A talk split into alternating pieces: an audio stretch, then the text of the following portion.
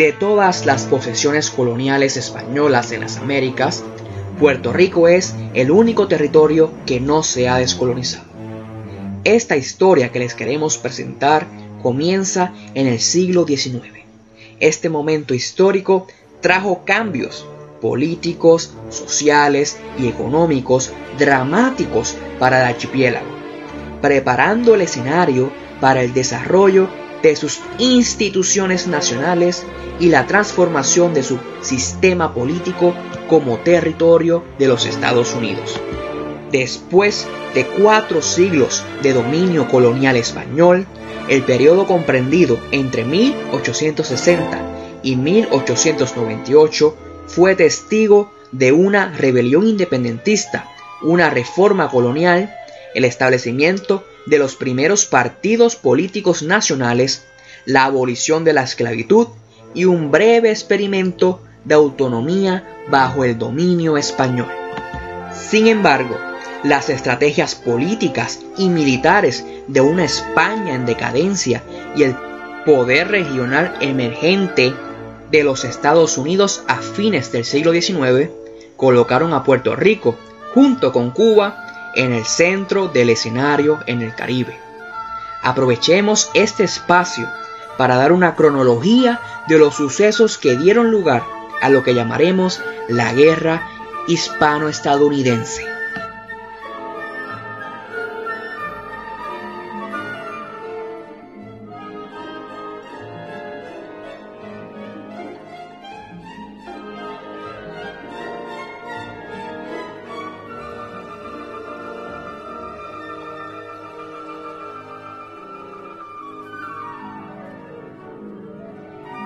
La sociedad estadounidense estaba altamente influenciada por la doctrina Monroe.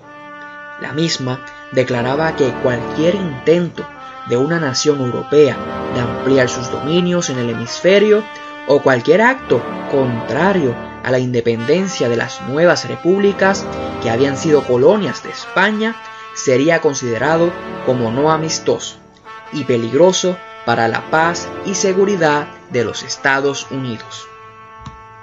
En 1890, Alfred Mayhem escribió The Influence of Sea Power Upon History, donde abogaba por la toma de las islas del Caribe, Hawái y las islas Filipinas para la construcción de bases militares que fomentaran el comercio de los Estados Unidos la construcción de un canal para permitir el movimiento de la flota de océano a océano y la construcción de la flota de acorazados blindados impulsados por vapor para la Marina de Guerra estadounidense.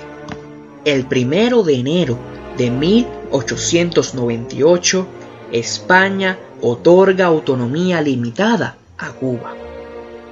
El 9 de febrero del mismo año, el gobernador general Manuel Macías inauguró el nuevo gobierno de Puerto Rico bajo la Carta Autónoma, que otorgó un sistema cuasi parlamentario de tipo ministerial, donde los secretarios de despacho serían responsables a las cámaras, aun cuando debían ser nombrados por el gobernador general, quien estaba facultado de destituirlos libremente. Llegamos al 15 de febrero, donde ocurrió la explosión que hundió el acorazado Maine en el puerto de La Habana.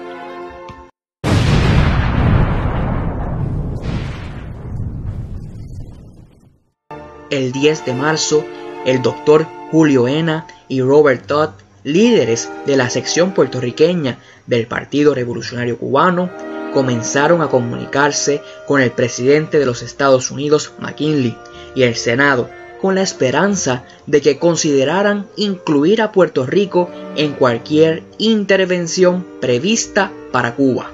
España rechazó el ultimátum el primero de abril de 1898. El 13 de abril, el Congreso de los Estados Unidos acepta la solicitud del presidente McKinley de intervenir en Cuba, pero sin reconocer el gobierno cubano.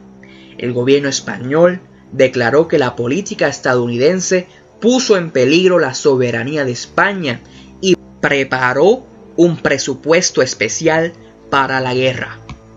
Ya para el 10 de mayo, las fuerzas españolas en la fortaleza de San Cristóbal en San Juan intercambian disparos con los Estados Unidos.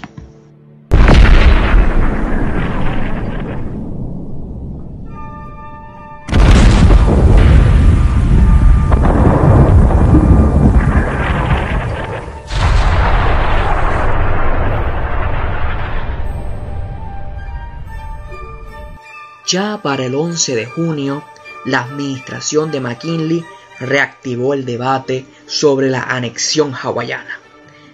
Debemos tener Hawái para ayudarnos a obtener nuestra parte de China, decían. Y para el 8 de julio, Estados Unidos anexó Hawái.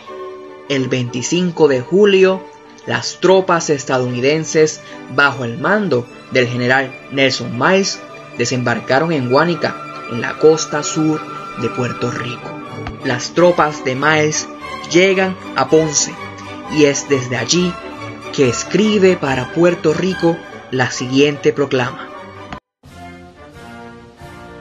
A los habitantes de Puerto Rico, como consecuencia de la guerra que trae empeñada contra España el pueblo de los Estados Unidos por la causa de la libertad, de la justicia y de la humanidad, sus fuerzas militares han venido a ocupar la isla de Puerto Rico.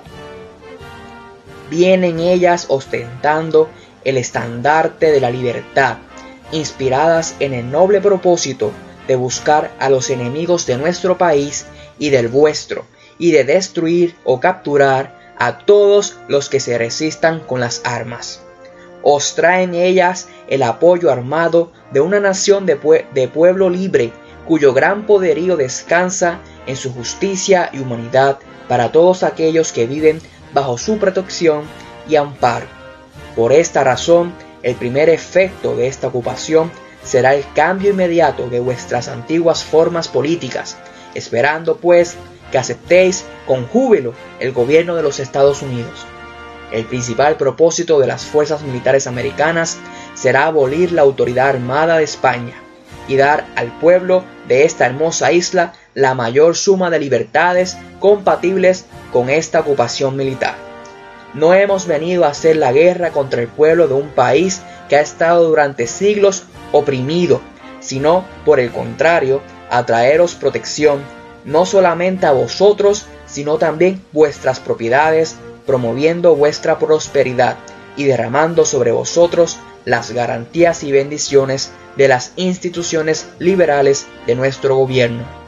No tenemos el propósito de intervenir en las leyes y costumbres existentes que fueren sanas y beneficiosas para vuestro pueblo, siempre que se ajusten a los principios de la administración militar, del orden y de la justicia. Esta no es una guerra de devastación, sino una guerra que proporcionará a todos con sus fuerzas navales y militares las ventajas y prosperidad de la esplendorosa civilización. Nelson A. Miles, general en jefe del ejército de los Estados Unidos de América.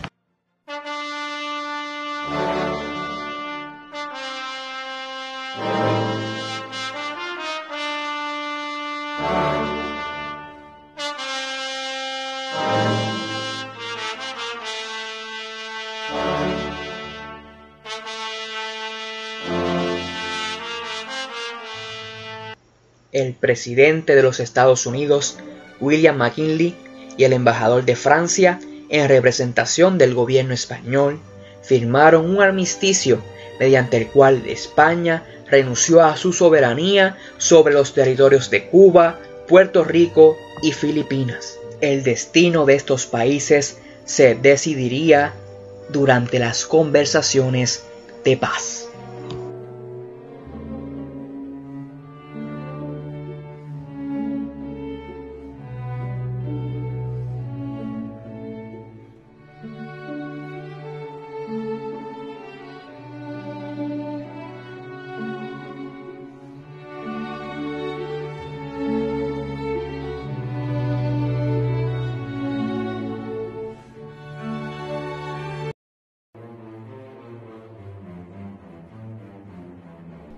Para darle fin a la guerra hispano-estadounidense, Estados Unidos y España firmaron el 10 de diciembre de 1898 el Tratado de París. En dicho documento se estableció que España cede a Estados Unidos la isla de Puerto Rico y que los derechos civiles y la condición política de los habitantes naturales de los territorios cedidos a los Estados Unidos se determinarán por el Congreso. Ha nacido un imperio, Estados Unidos de América. Mi nombre es Joel Cosme y estamos en Contexto.